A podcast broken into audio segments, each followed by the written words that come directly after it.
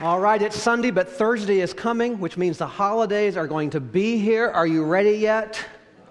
Okay, not quite ready. The holidays can come like a rush, and before you know it, the holidays can become the hell days. Our hope is that the holidays will be holy days.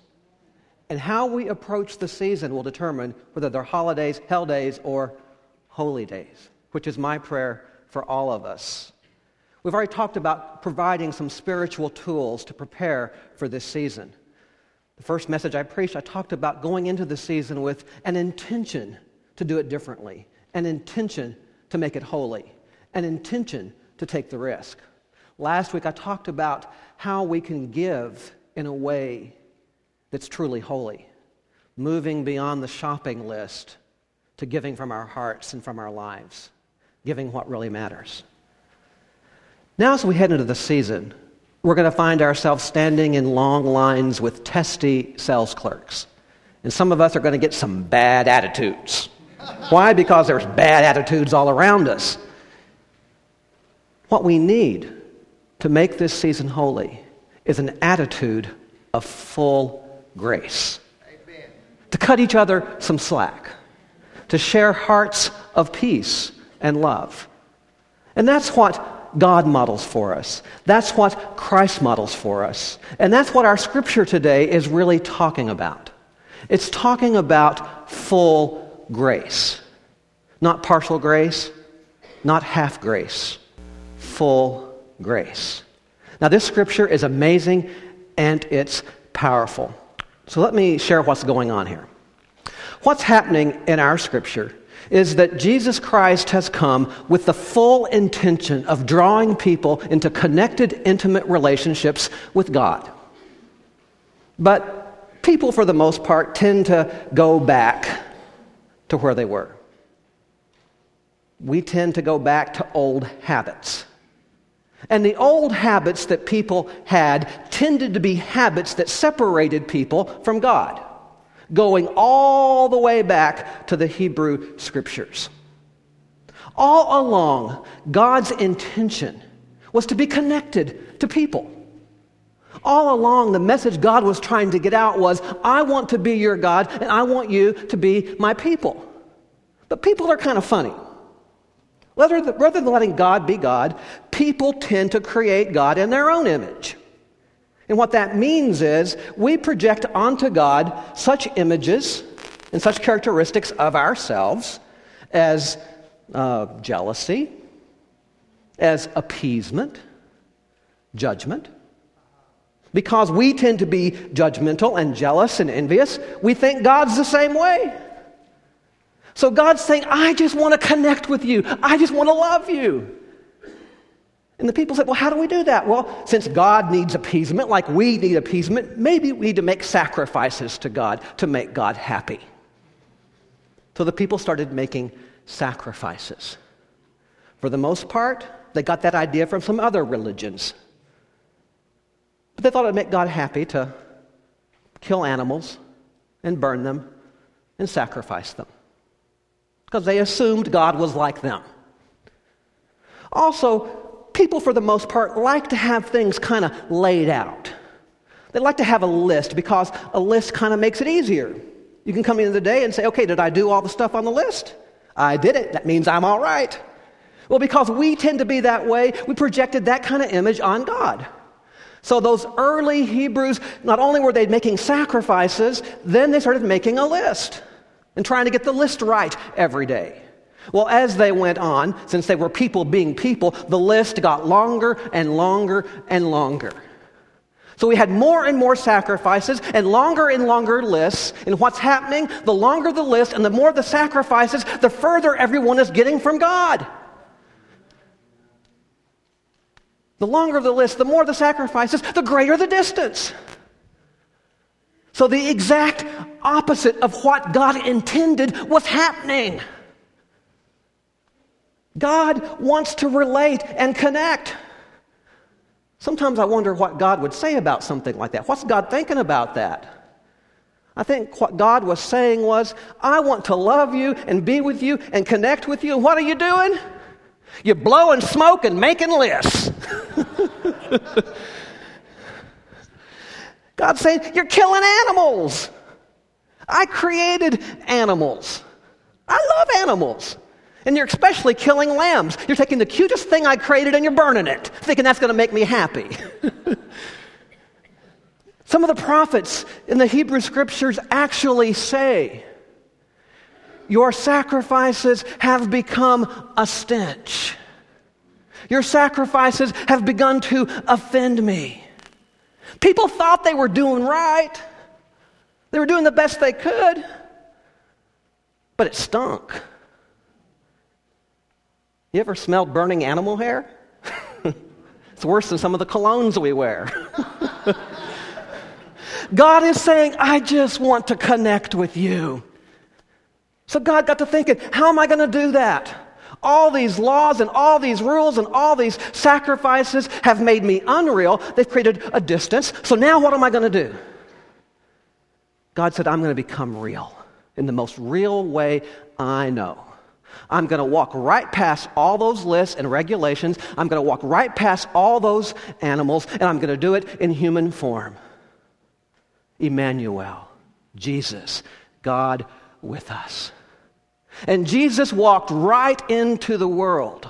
Jesus walked right into our lives. In fact, he walked right into the temple where all these sacrifices were going on and where all these regulations were being enforced. Jesus walked right in there and said, I am with God, and God is with me. I am God made real. I am God made human. I am love embodied. I am truth. I am life. I am the way. Come to me, all you who are thirsty, and I will see that you are refreshed. Come to me, all you who are hungry, and I will make sure you are filled. I am God on earth. And now there is no distance that can separate us.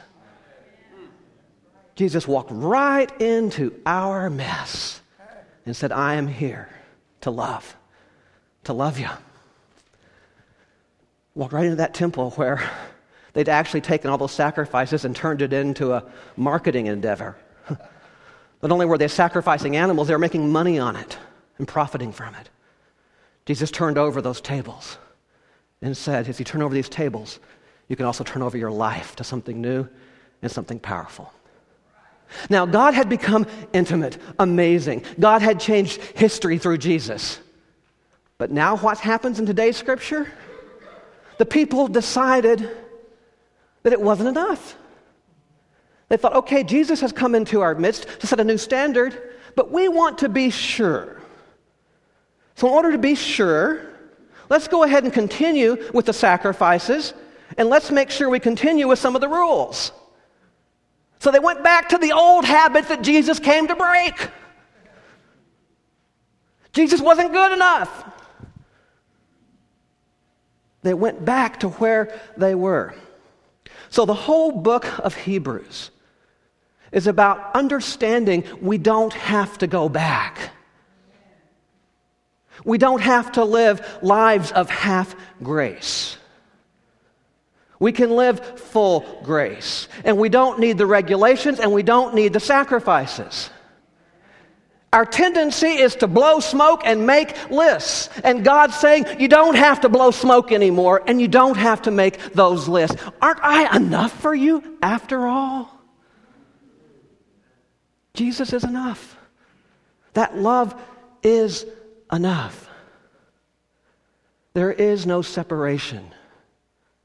I am so connected with you that I am as close as the breath you receive and then share. No separation. It's a wonderful scripture that talks about this amazing connection of full grace. From Romans 8 31 and 39. If God is for us, who can be against us?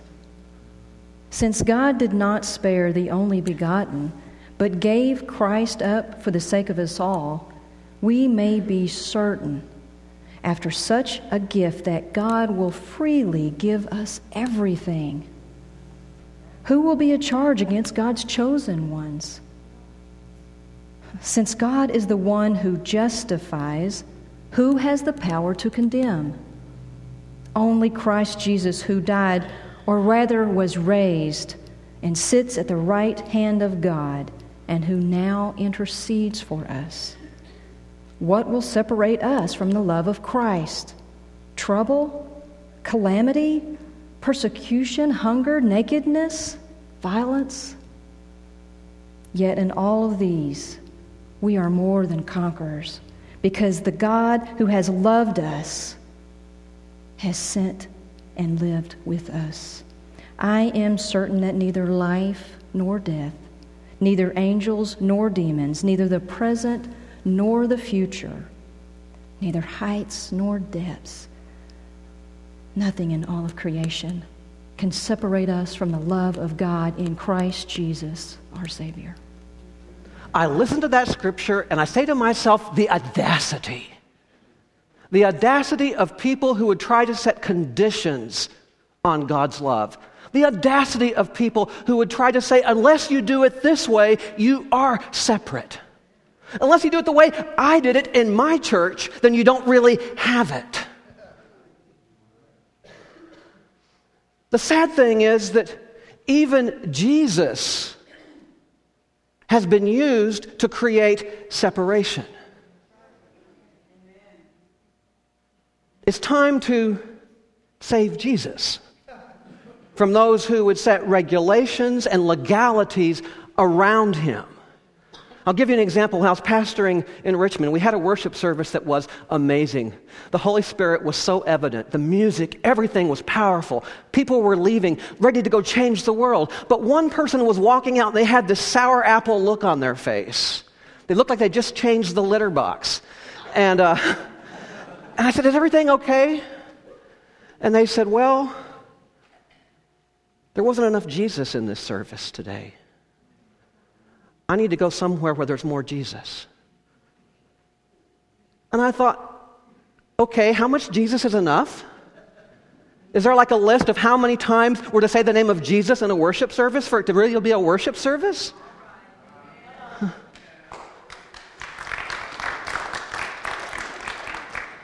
Mean, they said, we want to go someplace where Jesus is like the main thing.